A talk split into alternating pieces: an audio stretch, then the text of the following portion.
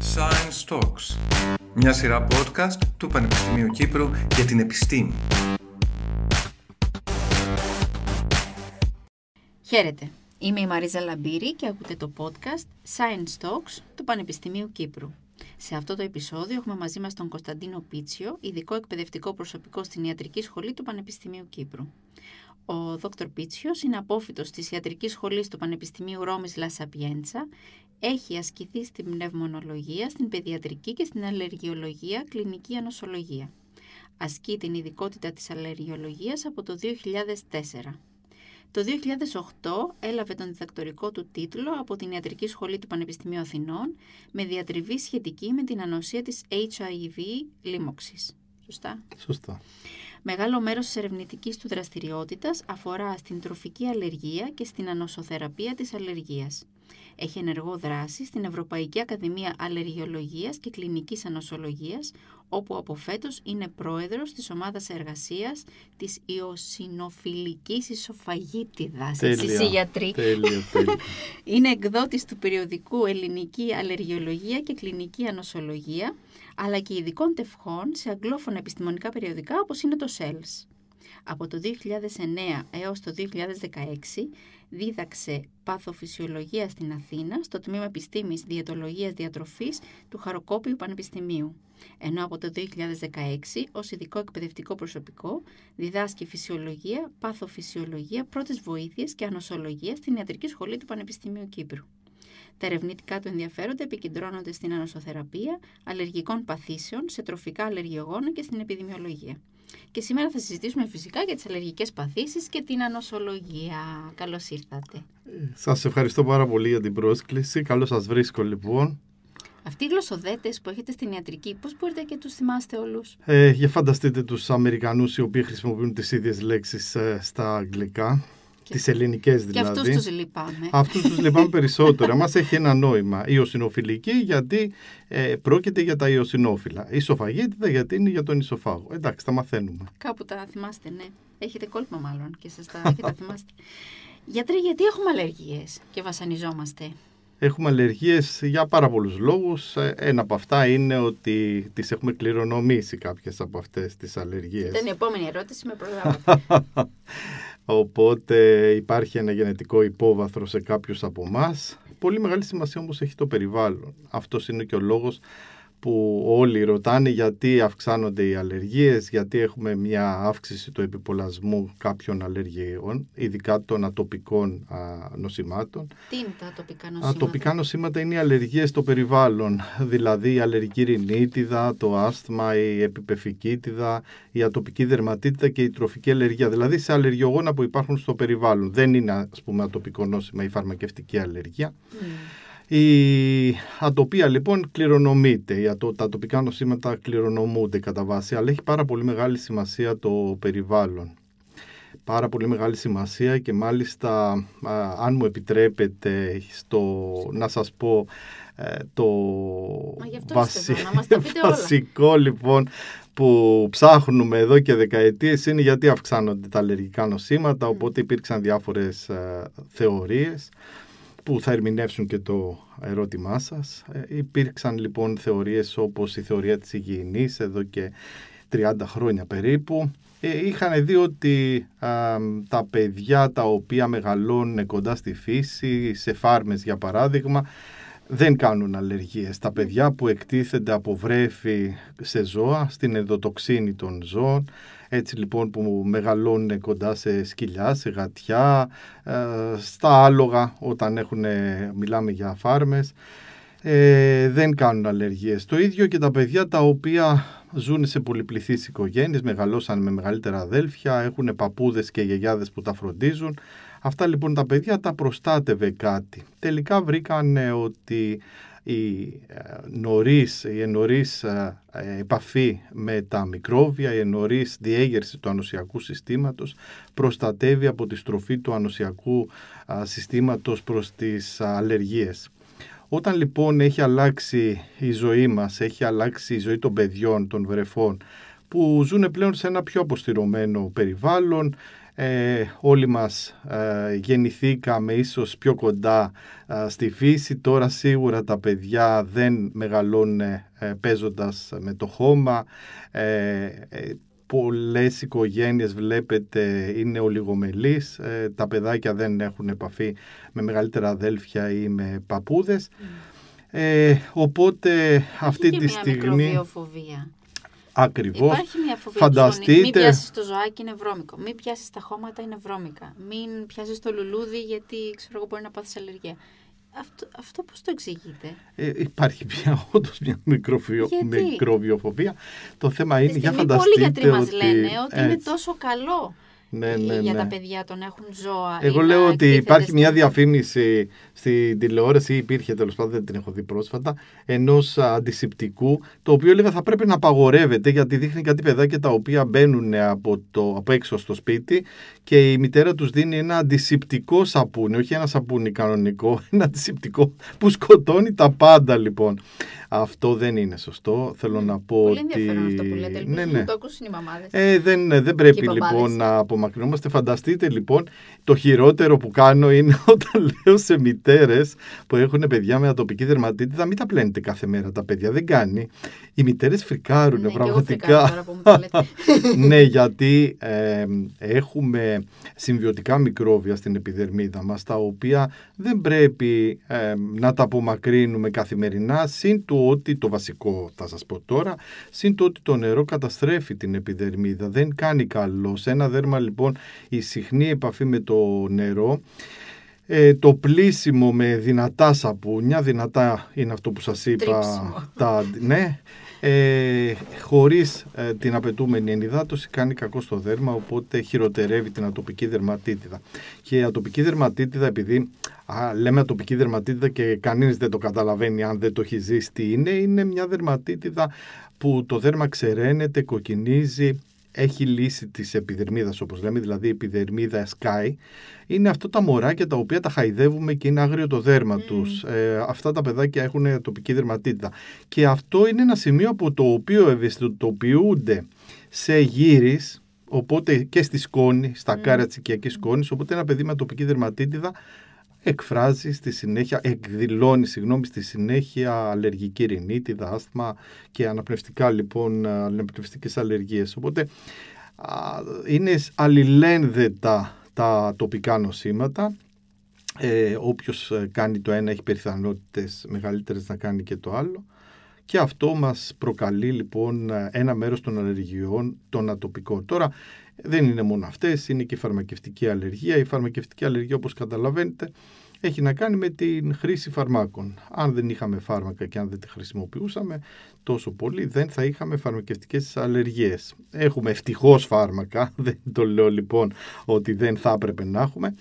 Απλώς η έκθεση σε αυτά τα φάρμακα έχει κάνει πιο συχνές τις ε, φαρμακευτικές ε, αλλεργίες. Ε, και εντάξει υπάρχουν και άλλες βέβαια και άλλα είδη αλλεργιών αλλά αυτά η ατοπία και οι φαρμακευτικές είναι που βλέπουμε ότι αυξάνονται σαν επιπολασμός δηλαδή ότι υπάρχει μεγάλη, μεγάλη αύξηση ναι. στον πληθυσμό. Γιατί αναφέρατε πριν τη σκόνη και σκέφτομαι ότι σε μια χώρα όπως είναι η Κύπρος που υπάρχει πάρα πολύ σκόνη στην ατμόσφαιρα ένα παιδί ή ένας ενήλικας που έχει ευαισθησία στη σκόνη και έχει αυτά τα ατοπικά, τις ατοπικές αλλεργίες, πώς μπορεί να προστατευτεί αν δεν πρέπει να καθαρίζεται με νερό τόσο συχνά. Ναι. Εγώ βέβαια αναφερόμενο στη σκόνη εννοούσα ε, τη σκόνη του σπιτιού και τα κάρια της οικιακής ναι, σκόνης. Ναι, ναι. Τα κάρια της οικιακής σκόνης είναι κάποιο ένα μικροσκοπικό έντομο, δεν το βλέπουμε με γυμνό οφθαλμό. Ε, τα οποία προκαλούν αλλεργία. Υπάρχει σύγχυση σχετικά με τη σκόνη που υπάρχει στην ατμόσφαιρα, δηλαδή ουσιαστικά τα μικροσωματίδια άμμου που έρχονται από την έρημο στη, και έχουμε το φαινόμενο ναι, αυτό των, της αμοθίελας στην Κύπρο το οποίο δεν προκαλεί αλλεργία αλλά σίγουρα φέρνει στην επιφάνεια τα συμπτώματα αν κάποιος για παράδειγμα έχει αλλεργική ρινίτιδα ή άσθμα ε, τις ημέρες που υπάρχει αυτή η, αυτή η έξαρση, αυτή, αυτή η αμοθίελα έχει συμπτώματα και αυτό είναι γιατί σε, έναν, σε ένα επιθύλιο, στο, να σας το πω, στη μύτη, στον πνεύμονα, που υπάρχει ήδη αλλεργική φλεγμονή, έρχεται κάτι που κάθεται πάνω και ερεθίζει. Είναι κάτι σαν την πληγή. Φανταστείτε λοιπόν ότι όταν μιλάμε για φλεγμονή, επειδή η φλεγμονή είναι κάτι αόριστο, έτσι, το οποίο δεν είναι κακό, είναι καλό. Το κάνει το ανοσιακό σύστημα προφανώς για να μας προστατεύσει. Αλλά αν έχουμε μία φλεγμονή αλλεργική για παράδειγμα, που είναι κάτι σαν την πληγή. Για φανταστείτε λοιπόν ότι έχουμε την πληγή και στην πληγή ρίξουμε πάνω αλάτι. Ε, το αλάτι το αντίστοιχο είναι η αμοθίελα. Δεν φταίει η αμοθίελα, δεν φταίει και το αλάτι αντίστοιχα για το πόνο που θα έχουμε ή για τα συμπτώματα, αλλά το προϋπάρχον πρόβλημα. Οπότε προσπαθούμε να θεραπεύσουμε την αλλεργική φλεγμονή να μπορεί ο ασθενής σε μια αμοθίελα να αναπνέει καλά. Ναι. Πόσο επικίνδυνες είναι οι αλλεργίες για τον άνθρωπο, μπορούν να αποβούν μοιραίες; Ε, βέβαια είναι δυνητικά ε, θανατηφόρες ε, κάποιες αλλεργίες, ε, είτε μιλάμε για φάρμακα, είτε μιλάμε για τρόφιμα, είτε μιλάμε για τους νιγμούς ημενοπτέρων. Η ημενόπτερα είναι η μέλισσα και η σφίκα. Ε, δεν έχουμε τόσους πολλούς θανάτους στη χώρα μας, αλλά υπολογίζω ότι υπάρχει έχουν ένα με δύο θάνατοι το έτος, το, το οποίο και αυτό δεν είναι βέβαια mm. ε, ασήμαντο. Όταν σκεφτείτε ότι οι θάνατοι αυτοί αφορούν κυρίως ε, σε νέα άτομα, θέλω να πω σε, σε, ε, σε οικογένειες μελισσοκόμων, σε αγρότες, θέλω να πω σε ε, που είναι πάνω στη δραστηριότητά του. αλλά τα φάρμακα, εντάξει, μπορεί να ε, υπάρξει μια αντιμετώπιση έγκαιρη ε, και να αντιμετωπιστεί. Η αναφυλαξία είναι ε, η αλλεργία η οποία προκαλεί τη συμμετοχή πολλών οργάνων μέσα στην αυτή την επικίνδυνη αντίδραση.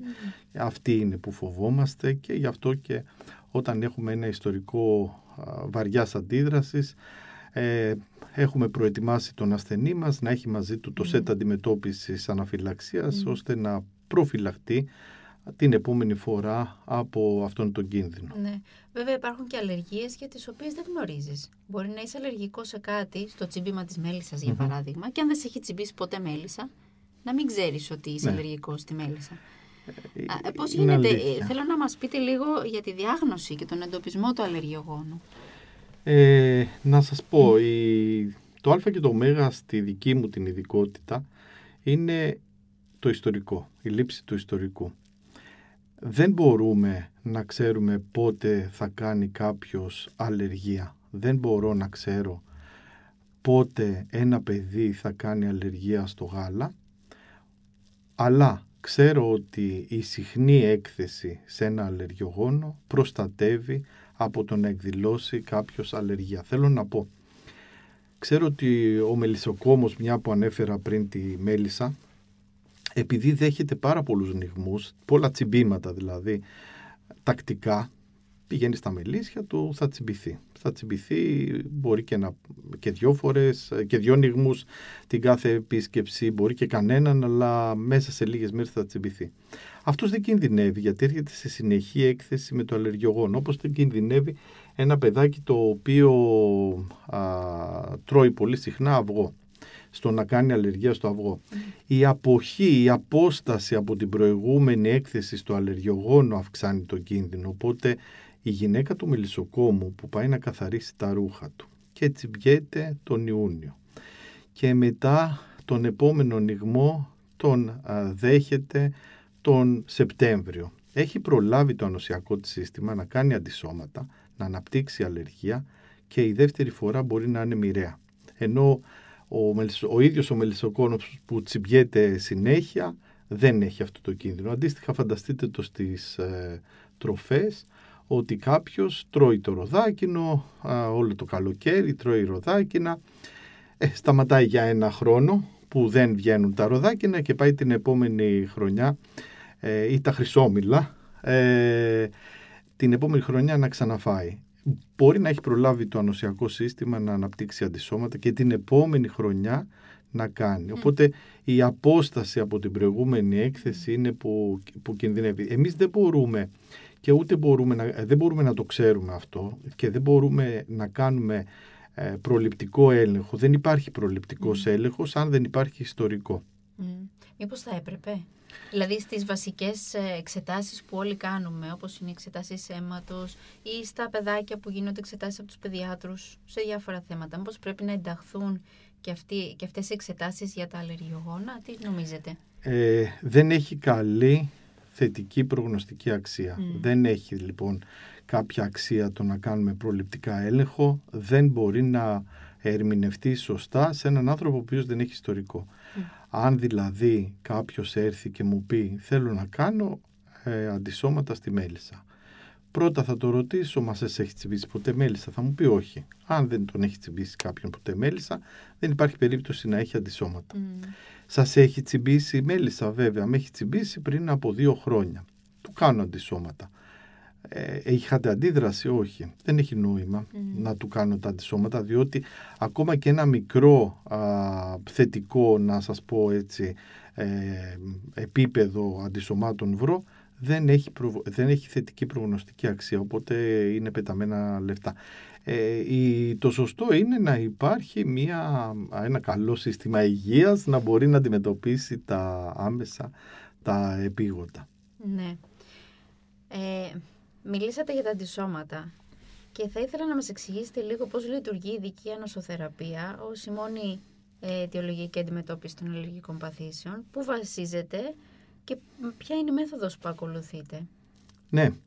Ε... Και θα ήθελα να μας πείτε και ποια είδη υπάρχουν. Βεβαίως. Από αυτό θα ξεκινήσουμε. Λοιπόν, να σας πω έτσι λίγο μια ιστορία. Πριν από 110 λοιπόν χρόνια ο Νουν ε, ήταν ένας γιατρός ο οποίος ε, είχε αλλεργία. Είχε αυτό το που τους αρέσει στους Εγγλέζους να το χρησιμοποιούν ακόμα το hay fever. αλλεργική ρινίτιδα δηλαδή. Δεν σημαίνει τίποτα άλλο το πυρετός εκχόρτου από το αλλεργική ρινίτιδα. Ένας, είναι ένας ξεπερασμένος όρος. Λοιπόν, α, είχαν ήδη ανα, ανακαλυφθεί και χρησιμοποιηθεί και είχε γίνει επανάσταση που μας έσωσε βέβαια τις ζωές ε, τα εμβόλια για τα μικρόβια. Υπήρχαν ήδη, τα, υπήρχαν ήδη ανος, ε, ε, υπήρχε ήδη αυτό το τμήμα της, το κομμάτι της ανοσολογίας, η ανοσοποίηση με τα εμβόλια για τα βακτηρίδια. Αυτό σκέφτηκε λοιπόν ότι μα αφού έχω στη γύρι αλλεργία, ας κάνω εμβόλια στη γύρι.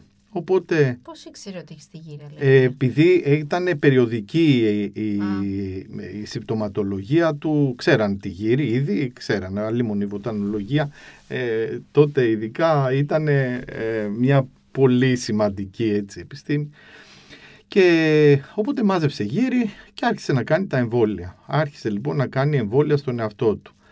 Οπότε τότε μπήκε η πρώτη ανοσοθεραπεία να σας πω έτσι. Αυτό α, προχώρησε, τη συνέχισε, την έκανε σε άλλους ασθενείς. Έκανε λοιπόν τα εμβόλια. Ε, αν και δεν ακούγεται ωραίος, σωστός ο όρος εμβόλιο, αφού δεν είναι σε, σε κάποιο μικρόβιο, είναι σε mm. ε, γύρις, εμείς το χρησιμοποιούμε ακόμα. Έτσι λοιπόν ξεκίνησε η ανοσοθεραπεία, αλλά σιγά σιγά βελτιώθηκε. Καταρχάς ε, δημιουργήθηκαν εκχυλίσματα πολύ πιο καθαρά της γύρης, να μην περιέχουν μέσα και άλλα σωματίδια ή να ξεχωρίζει το ποια γύρι θα κάνεις και όχι να κάνεις ένα μείγμα ότι υπάρχει στη φύση ε, σε ένεση.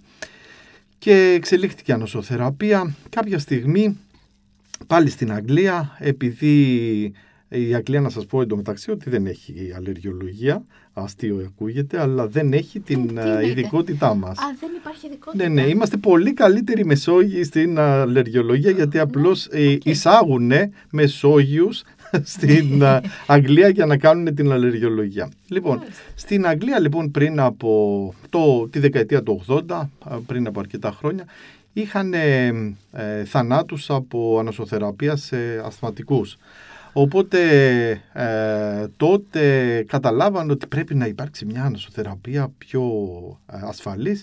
Έτσι ε, έγινε και η υπογλώσσια ανοσοθεραπεία που υπάρχει σήμερα, δηλαδή με σταγόνες που τις βάζεις κάποιος κάτω από τη γλώσσα του. Πρώτη φορά το ακούω γιατρέ. Ναι, ναι, κι όμως είναι, είναι πολλές δεκαετίες. Είναι, γίνεται στην Κύπρο; Στην Κύπρο, στην Κύπρο έχουμε πρόβλημα γενικώ στο να ασκήσουμε την νοσοθεραπεία, διότι δεν υπάρχουν εταιρείες που να εισάγουν τα εκκυλίσματα και δυσκολευόμαστε πάρα πολύ. Α, μάλιστα, γι' αυτό ίσως δεν είναι γνωστο ε, δυστυχώς δεν, δεν υπάρχουν εταιρείες που να ενώ υπάρχουν πολύ καλά ε, εμπορικά εκκυλίσματα σε όλο τον κόσμο δεν μπορούμε να δεν, δεν, δεν τα εισάγουν. Για ποιο λόγο; Ε, είναι θέμα εμπορικό, δηλαδή είναι θέμα οικονομικό. Δεν ναι, έχει, δεν, δεν έχει να κάνει βέβαια με εμάς τους γιατρούς. Ναι. Εμείς οι γιατροί περιμένουμε ναι. ε, τα εργαλεία να δεν μπορούμε να τα εισάγουμε οι ίδιοι.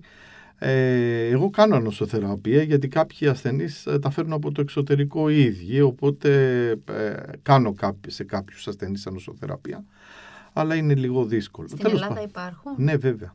Okay. σε όλη την Ευρώπη ε, υπάρχουν και ε, δυστυχώς είναι πολύ πιο εύκολο να το κάνει κάποιος ε, σε γειτονικές μας χώρες ε, ε, ενώ εμείς που είμαστε έτσι στα πράγματα και δεν έχουμε, δεν έχουμε, έχουμε αυτή τη δυσκολία. Μάλιστα, πολύ ενδιαφέρον αυτό που αναφέρετε η... γιατί δεν το ξέραμε κιόλας. Ναι, η ανασοθεραπεία λοιπόν φανταστείτε ότι γίνεται με τα εκχυλίσματα γίνονται οι ενέσεις στον ασθενή. Ο, το ανοσιακό σύστημα ξεκινά λοιπόν από τη μικρή δόση που εισάγουμε αρχικά να συνηθίζει εντός εισαγωγικών το αλλεργιογόνο. Η παραγωγή των αντισωμάτων ε που είναι τα αντισώματα που κάνουν την αλλεργία μειώνεται ε, με, φανταστείτε πρώτα ανακαλύφθηκε η ανοσοθεραπεία, μετά ανακαλύψαμε το πώς δουλεύει η ανοσοθεραπεία. Το καταλαβαίνετε βέβαια, αφού ναι. σας λέω για 110 χρόνια. Ναι. Ε, μέχρι τη δεκαετία του 90 δεν ξέραμε καλά καλά πώς δουλεύει η ανοσοθεραπεία. Ε, αυτό που ξέρουμε είναι ότι αναπτύσσονται κάποια προστατευτικά αντισώματα, IgG4, ε, στην πορεία της ανοσοθεραπείας. Έτσι λοιπόν ο ασθενής συνηθίζει. Και επειδή με ρωτήσατε πού κάνουμε ανοσοθεραπεία, δηλαδή σε τι ε, αλλεργίες μπορούμε να κάνουμε ανοσοθεραπεία, κάνουμε στην αναπνευστική σίγουρα, έχω κάνει και εγώ στον εαυτό μου να σας πω, γιατί είχα αλλεργία στην ελιά. Ε, κάνουμε στα δηλητήρια ημενοπτέρων, ε, δηλαδή στις μέλισσες και στις ε, σφίκες και εδώ και λίγα χρόνια υπάρχει μεγάλη έτσι, επιστημονική εξέλιξη στην ανοσοθεραπεία σε τρόφιμα. Ναι, γιατί όλο και περισσότερος κόσμος έχει δυσανεξίες. Η δυσανεξία είναι αλλεργία πρώτα απ' όλα. Όχι, η δυσανεξία δεν είναι αλλεργία. Δεν είναι αλλεργία. Ωραία, είναι... μας και αυτό. η δυσανεξία είναι ε, μια υπερευαισθησία του mm. σώματός μας που συνήθως οφείλεται σε κάποια έλλειψη ενζήμου. Για παράδειγμα, δυσανεξία στη λακτόζη ε, σημαίνει ότι μας λείπει το ένζυμο λακτάση και δεν μπορούμε να, την, να χωνέψουμε το γάλα, να σας το πω έτσι. Και το παθαίνουν ξαφνικά όμως αυτό, γιατί οι περισσότεροι το παθαίνουν σε μεγάλη ηλικία. Η δυσανεξία, η δυσανεξία στη λακτόζη έχει νόημα αυτό που λέτε στο να το παθαίνουμε σε μεγάλη ηλικία και αυτό γιατί υπάρχει ε, μία σταδιακή μείωση του ενζήμου λακτάσης ε, στο έντερό μας. Mm. Ε, τα, φανταστείτε τα ενήλικα ζώα όταν μιλάμε για τα θελαστικά δεν έχουν καν λακτάση, μόνο τα μωρά τους έχουν λακτάση οπότε ε, δεν θυλάζει κανένα ζώο από μια ηλικία και πέρα ή δεν πίνει γάλα. Ο άνθρωπος έχει την τύχη να έχει τη λακτάση και έτσι ευχαριστιόμαστε και τα γαλακτοκομικά πέρα από το γάλα μπορούμε να τρώμε γαλακτοκομικά θέλω να πω πάρα πολύ ωραία και άνετα αλλά υπάρχει μια σταδιακή α, μείωση των επιπέδων όπως επίσης και μια γαστρεντερίτιδα ε, μπορεί να αφήσει πίσω της την έλλειψη της λακτάσης. Αλήθεια. Ναι, ναι. Βέβαια είναι θέμα των α, συναδέλφων των γαστρεντερολόγων περισσότερο αλλά καταλαβαίνετε ότι και εμείς έχουμε έτσι μια συναφή ε, Μα σχέση. όλες οι επιστήμες πρέπει να συνεργάζονται έτσι και, και όλες οι ειδικότητες. Ήθελα να σας ρωτήσω, αναφέρατε πριν τα αναπνευστικά προβλήματα ε, και ότι εφαρμόζεται η ανοσοθεραπεία σε ασθενείς με αναπνευστικά προβλήματα. Ναι, Έχω δύο ερωτήσεις για σας. Η μία είναι ένας άνθρωπος που έχει χρόνια αλλεργία σε κάτι, είτε είναι αναπνευστική, είτε είναι δερματική, είτε είναι κάτι άλλο και πρέπει να λαμβάνει φάρμακα για να μπορεί να μειώνει τα συμπτώματα και να βελτιώνει την ποιότητα ζωής του σε βάθος χρόνου, τι συνέπειες έχει αυτό για τον οργανισμό του; Αυτό είναι το ένα ερώτημα που θέλω να σας κάνω. Και το άλλο ερώτημα είναι ότι πολλές φορές ακούμε για τις αναπνευστικές παθήσεις περισσότερο, δεν ξέρω για τις άλλες αλλεργίες, ότι δεν ξέρουμε ποια είναι η αιτία, δεν ξέρουμε τι σε ενοχλεί και έχεις δύσπνοια ή δεν ξέρω αν υπάρχει κάτι άλλο. Πώς μπορείς να κάνεις ανοσοθεραπεία σε έναν ασθενή που δεν ξέρεις τι είναι αυτό που του προκαλεί το άσθημα; Να απαντήσω στο πρώτο ερώτημά σας αρχικά ότι ε, η βιοτεχνολογία, ε, η φάρμακο-βιοτεχνολογία ε, προχωρά. Τα φάρμακα είναι πάρα πάρα πολύ ασφαλή, τα φάρμακα που χρησιμοποιούμε στις αλλεργίες.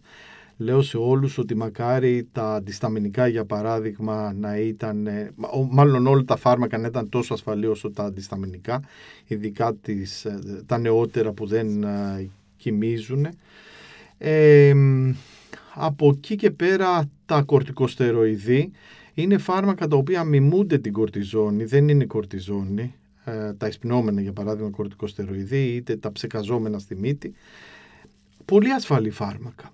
Φανταστείτε ότι έχουν πολύ μικρή βιοδιαθεσιμότητα, δηλαδή ασκούν τοπικά τη δράση τους χωρίς να απορροφώνται στη συστηματική κυκλοφορία ή ακόμα και κάποια όπως το μόριο της βουδεσονίδης που απορροφώνται στη συστηματική ε, κυκλοφορία ε, καταβολίζονται πολύ γρήγορα, καταστρέφονται πολύ γρήγορα στον οργανισμό, οπότε δεν προκαλούν προβλήματα. Δεν θα πάθει κάποιος οστεοπόρωση, για παράδειγμα, επειδή χρησιμοποιεί εισπνόμενα. Θα πάθει οστεοπόρωση αν χρησιμοποιεί κορτιζόνη. Αλλά ο αλλεργιολόγος, έλα που δεν συνταγογραφεί η κορτιζόνη, εμείς τη φοβόμαστε πάρα πολύ την κορτιζόνη.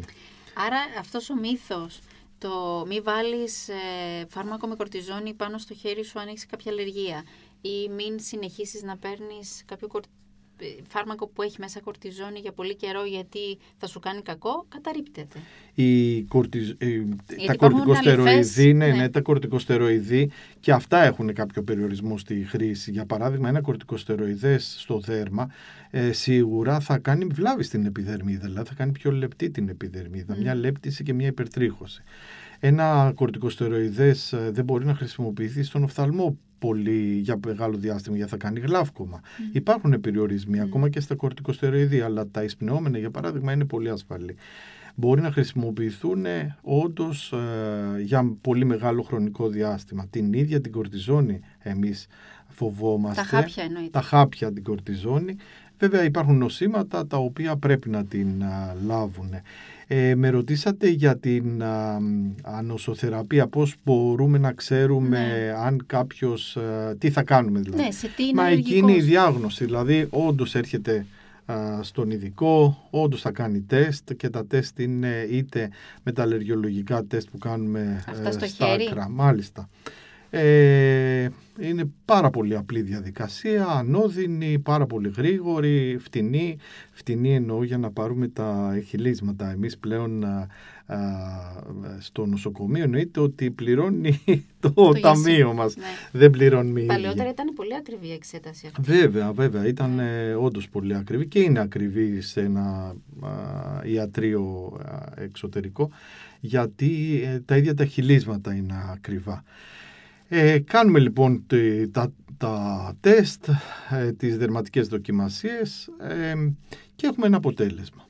Βλέπουμε για παράδειγμα ότι κάποιος είναι αλλεργικός σε μία γύρι, σε δύο γύρις, στα ακάρια, σε κάποιον μήκητα της ατμόσφαιρας. Θα κάνουμε την επιβεβαίωση με την αιματολογική εξέταση, δηλαδή θα ζητήσουμε την ειδική ανοσοσφαιρίνη ε. Σας είπα ότι ανοσοσφαιρίνη ε, αντισώματα ε είναι τα αντισώματα που κάνουν την αλλεργία. Ε, κάθε αλλεργιογόνο έχει το αντίστοιχο ειδικό αντίσωμα ε. οποτε αναζητούμε και στο αίμα του ασθενή την, με την εξέταση αυτή ε, η επιβεβαίωση της αλλεργίας. Α, άλλες φορές ε, το κάνουμε και αντίστροφα, πρώτα την αιματολογική και μετά τα τεστ, ε, κάτι το οποίο δεν είναι και απόλυτα σωστό.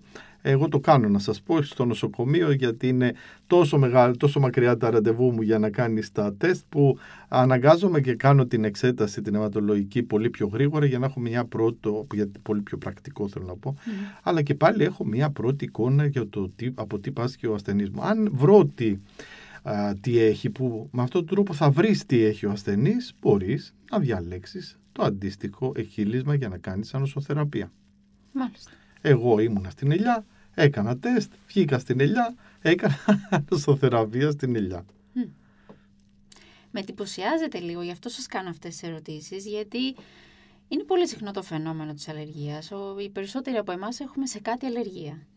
Και δεν έχω ακούσει κανέναν να έχει ακολουθήσει αυτή τη μέθοδο της ανοσοθεραπείας. Όλοι παίρνουν με κάποιο φάρμακο. είτε σε καθημερινή βάση, είτε περιστασιακά, ανάλογα με την εποχή, όταν είναι η άνοιξη, ξέρω εγώ πότε έχει ο καθένας την ευαισθησία.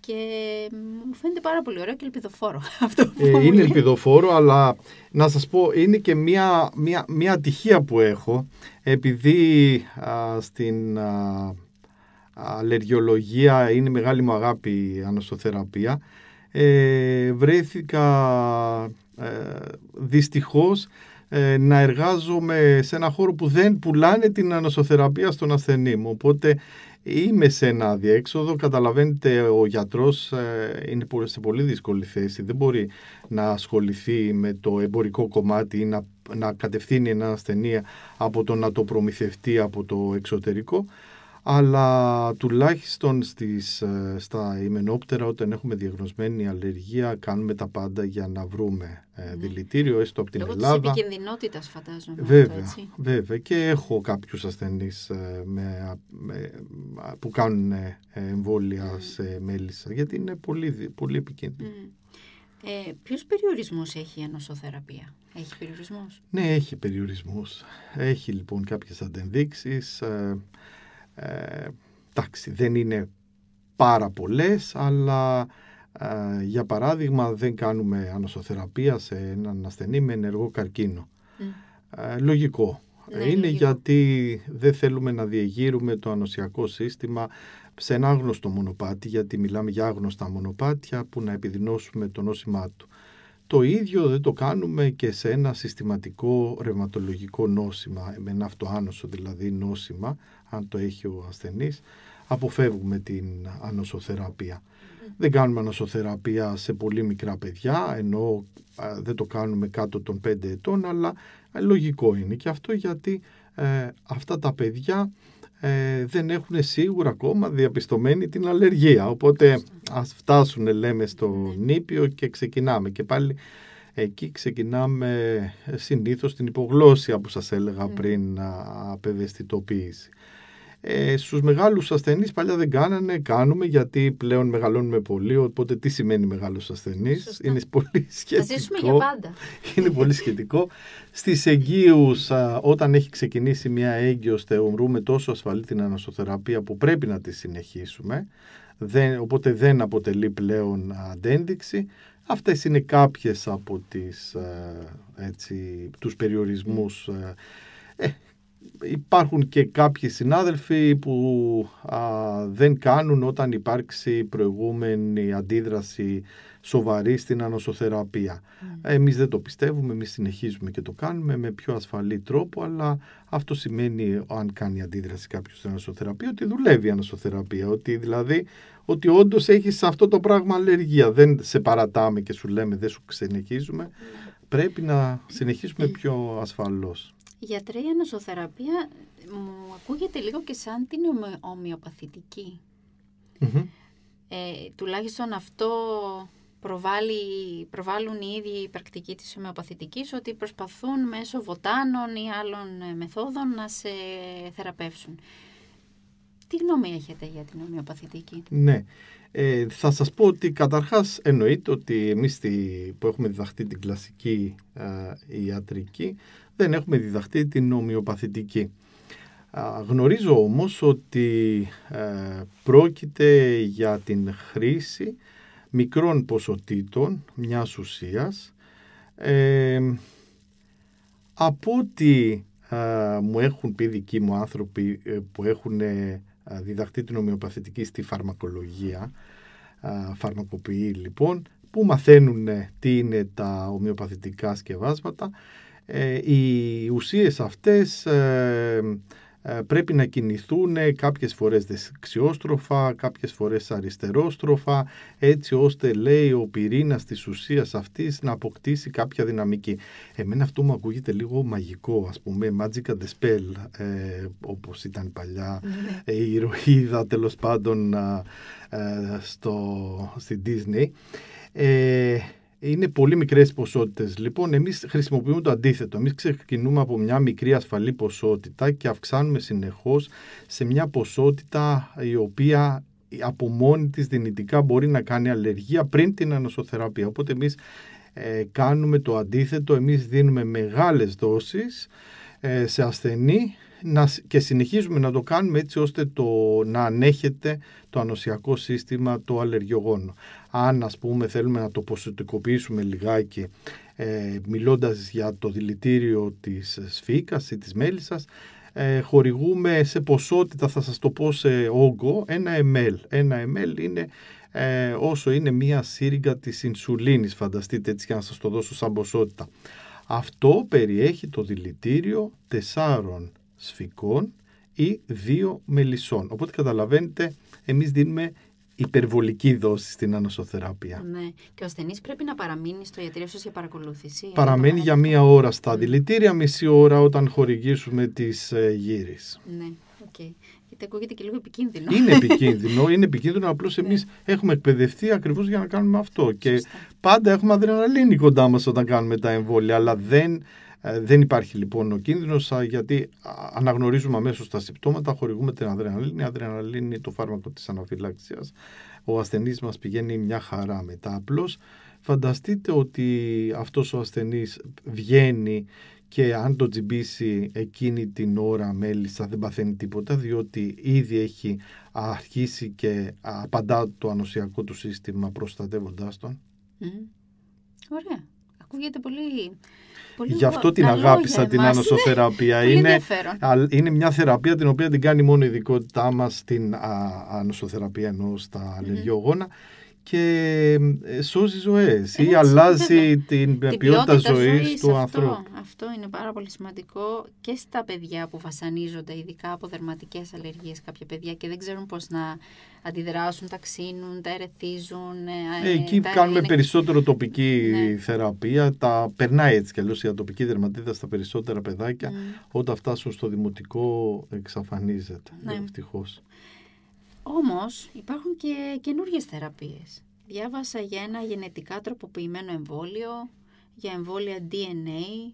Τι λέει η ιατρική έρευνα; Ε, χρησιμοποιούμε ε, πλέον και στην ανοσοθεραπεία χρησιμοποιούμε ε, ανασυνδυασμένα έτσι, εμβόλια χρησιμοποιούμε ουσιαστικά ε, μόνο το μόριο του αλλεργιογόνου που κάνει το πρόβλημα ε, κάνοντας πιο ασφαλή την ανοσοθεραπεία. Έχει βρεθεί λοιπόν ένας τρόπος και μάλιστα αν θυμάμαι καλά, συγγνώμη τώρα δεν θέλω να δώσω ε, παραπληροφόρηση αλλά αν θυμάμαι καλά ο πιο σημαντικός έτσι, ερευνητής σε αυτό το τομέα λέγεται κριτικός και είναι Ελληνοαμερικανός. Αλήθεια. Ε, τον έχω γνωρίσει αλλά δεν ξέρω αν είναι όντως ο πρώτος που, την, που έχει κάνει την έρευνα. Λοιπόν, η χρήση λοιπόν συγκεκριμένων μορίων των αλλεργιογόνων για την ανοσοθεραπεία τα έχει κάνει αυτά τα εμβόλια πολύ ασφαλή.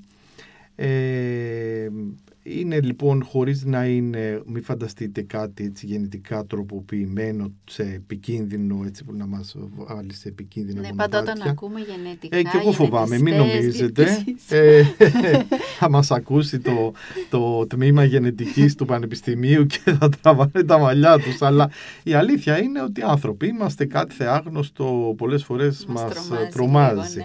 Ε, και ειδικά όταν πρόκειται εδώ να το εφαρμόσουμε απευθείας ε, στον άνθρωπο. Ε, αλλά είναι πάρα πολύ ασφαλή, είναι πιο ασφαλή, έχουν μειώσει τις ανεπιθύμητες αντιδράσεις, δηλαδή έχουν, έχουν μειώσει τις, τις, την αναφυλαξία από τα εμβόλια. Αλλά δεν υπάρχει αυτή τη στιγμή για τα δηλητήρια, υπάρχει για τις γύρεις. Υπάρχει μέλλον ακόμα στο ναι, κλάδο πολύ. σας. Ε, έχετε ασχοληθεί ερευνητικά με την ευαισθησία του ελληνικού πληθυσμού στην προφιλίνη.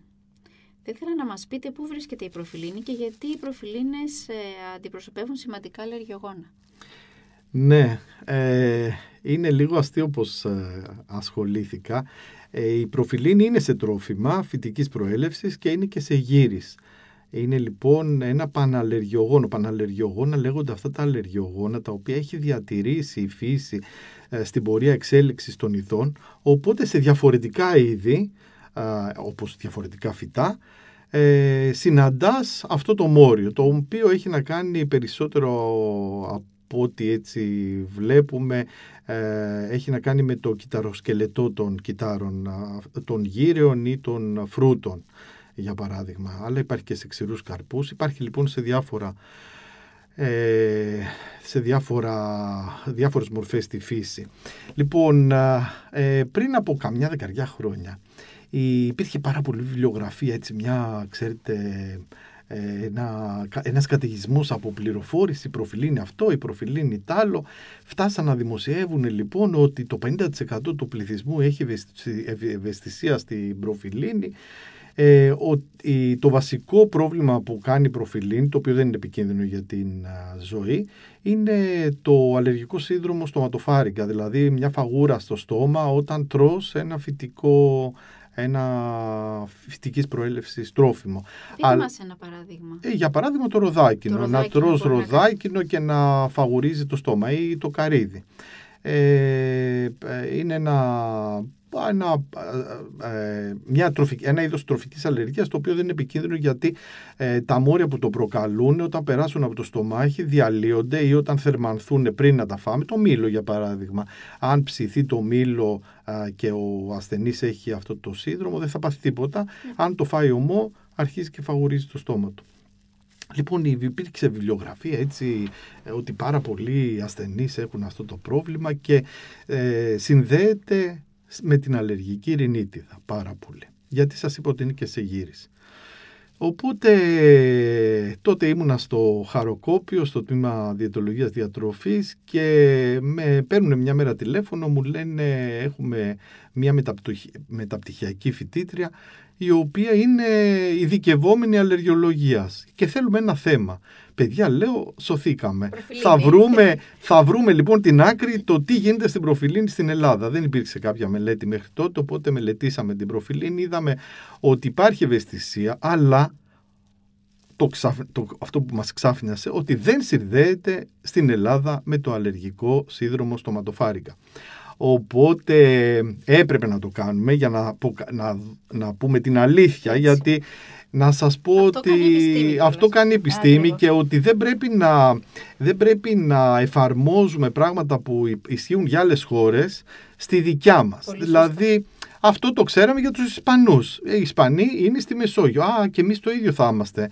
Κι όμως δεν ήταν, δεν ίσχυε αυτό το πράγμα για την προφιλίνη στην Ελλάδα. Συν του ότι προσπαθήσαμε ε, στην ε, πτυχιακή της ε, συναδέλφου ε, να δούμε αν ε, κάνοντας τα, τα, τις δερματικές δοκιμασίες, τα αλλεργικά τεστ, μπορούμε να προβλέψουμε αν κάποιος βάσει συνδυασμού έτσι, ε, ένα συνδυασμό, ψάχναμε να βρούμε αν υπάρχει ένα συνδυασμός, θα προβλέψουμε ε, το αν κάποιος είναι αλλεργικός στην προφιλίνη, αφού η προφιλίνη υπάρχει στις γύρες που εξετάζαμε, στα τρόφιμα που εξετάζαμε, τα υπόλοιπα εκκυλίσματα. Δεν ξέρω αν, ε, αν είναι δύσκολο αυτό, αν είναι δυσνόητο. Ωραία. Οπότε χρησιμοποιούσαμε κάποια τεστ, για παράδειγμα το καρύδι, το ροδάκινο, την ελιά, τη γύρι της ελιάς, τη γύρι του γρασίδιου, τα οποία όλα έπρεπε να έχουν προφιλίνη. Δεν βρήκαμε κανένα συνδυασμό. Αυτό λοιπόν που μετά, γιατί τότε ήρθα στην Κύπρο, ε, που μετά ψάξαμε στην Κύπρο ε, με τη βοήθεια του κυρίου Παπαγρηγορίου στο τμήμα το βιολογικό, στο εργαστήριο του κύριου Δέλτα, είναι ε, να δούμε αν τα τεστ, τα υπόλοιπα που έπρεπε να έχουν την προφιλίνη, την περιεχουν Ε, κι όμως τα πολλά, κάποια από τα τεστ, αρκετά από τα τεστ δεν περιείχαν την προφη, το μόριο αυτό. Οπότε το συμπέρασμα που χρησιμοποιούν οι συνάδελφοι αυτή τη στιγμή και ξέρουν ε, πλέον σε όλο, την, σε όλο τον κόσμο να κάνουν τεστ είναι ότι ε, παιδιά το ότι ε, κάνεις τεστ δεν σημαίνει ότι έχει, μπορείς να α, α, πεις τη γνώμη σου για το αν έχει ή όχι ευαισθητοποίηση στην προφιλίνη. Οπότε σε κάποια ήταν ε, μία ανοιχνεύσιμη. Ε, να σας πω βέβαια από τότε που κάναμε τις δημοσιεύσεις δεν οφείλεται σε εμάς ότι σταμάτησε ο Πολυσοντόρος για την προφιλίνη. Ίσως καταλάβανε ότι κάποιοι ότι έχουν υπερβάλει ε. ε, στο πόσο, στη σημασία της δεν είναι λοιπόν. Δείξαμε ότι δεν χρειαζόταν αυτός ο πανικός και ότι δεν ήταν ένα επικίνδυνο μόριο. Ναι πολύ ενδιαφέρον. Θα ήθελα να κλείσουμε με την ερευνητική σας δραστηριότητα. Θέλετε να μας πείτε με ποια έρευνα ασχολείστε αυτή την περίοδο; Α, πολύ ευχαρίστως. Ε, καταρχάς να σας πω ότι Ε, έχουμε ξεκινήσει στην Ευρωπαϊκή Ακαδημία να γράφουμε τις κατευθυντήριες οδηγίες για την ουσινοφιλική ισοφαγίτιδα. Ε, επειδή υπάρχουν αυτή τη στιγμή ελάχιστες, ο αλλεργιολόγος δεν ξέρει πώς να την αντιμετωπίσει. Οπότε ε, είναι έτσι μια ε, απασχόληση σημαντική αυτό τον καιρό. Αλλά η, θα σας πω για κάτι που κάνουμε στην ιατρική σχολή και έτσι ε, είναι πάρα πολύ ωραίο γιατί κοντά μου έχω μια μεγάλη ομάδα από φοιτητές, τους οποίους ε, τους ευχαριστώ για τη συμβολή τους. Εξετάζουμε ε, την επίδραση που έχει αλλεργική ρινίτιδα στο άσθμα και την πρόληψη του άσθματος. Ναι, έχουμε λοιπόν μια μελέτη που ονομάζεται ε, ε, Park, την έχουμε ονομάσει Park. Ε, είναι μια μελέτη για την αλλεργική ρινίτιδα στους φοιτητές. Εξετάζουμε λοιπόν τους φοιτητές, τους κάνουμε τις δερματικές δοκιμασίες ε, στη σχολή. Δυστυχώς το, η πανδημία μας καθυστέρησε δύο χρόνια γιατί είχαμε ξεκινήσει ήδη και την κάναμε. Ε, ενημερώνουμε ε, λοιπόν τους ε, φοιτητές που εξετάζουμε στο αν ε, όντως έχουν κάποια ευαισθησία. Τους εξηγούμε ότι ε, θεραπεύουμε την αλλεργική ρινίδα για να προλάβουμε το αλλεργικό άσθμα. Ε, συν του ότι βάζουμε σε αυτή τη μελέτη τώρα και έναν βιοδείκτη που λέγεται ε, ρινικό μονοξίδιο του αζότου, ε, NO. η ομάδα του καθηγητή Γιάλουρου έχει ένα εξαιρετικό μηχάνημα που μετράμε το εκπνεόμενο λοιπόν μονοξίδιο του αζότου και στο πνεύμονα, το έχουμε ήδη κάνει αυτό στη μελέτη του κ. Γιάλουρου αλλά τώρα και στη μύτη που θα το εντάξουμε σε αυτή τη μελέτη. Ε, οπότε ήδη έχουμε τα αποτελέσματα για τον επιπολασμό α, της αλλεργίας στην Κύπρο. Μάθαμε επιτέλους ότι, ε, μάλλον επιβεβαιώσαμε ότι η ελιά είναι το νούμερο ένα αλλεργιογόνο στην, στο νησί. Ε, οπότε και επιδημιολογικό τμήμα έχει η μελέτη, αλλά κυρίως έχει ένα κλινικό κομμάτι, ενημερώνουμε τα παιδιά για το τι έχουν, αν όντως είναι αλλεργικά ή όχι, γιατί πολλές ρενίτιδες δεν είναι αλλεργικές. Αυτό λοιπόν είναι έτσι αυτή τη στιγμή το όραμά μας να τελειώσει αυτή, αυτό, αυτή η εργασία και είναι, ξέρετε, κλινική και πρακτική. Αυτό θέλουμε. Ειδικά στην σχολή σας. Ναι, ναι. Αλλά όχι, νομίζω παντού. Σας ευχαριστώ πάρα πολύ. Εγώ σας ευχαριστώ πάρα πολύ και συγχαρητήρια για το κύκλο εκπομπών σας. Να είστε καλά. Σε αυτό το podcast φιλοξενήθηκε ο Κωνσταντίνος Πίτσιος, ειδικό εκπαιδευτικό προσωπικό στην Ιατρική Σχολή του Πανεπιστημίου Κύπρου. Είμαι η Μαρίζα Λαμπύρη. Ευχαριστώ που μας ακούσατε. Για να ακούτε τα επεισόδια της σειράς Science Talks, εγγραφείτε στα podcast Science Talks στο Spotify ή τα Google Podcasts. Οι εκπομπές μεταδίδονται επίσης κάθε Τρίτη και Πέμπτη από τον UCY Voice 95,2.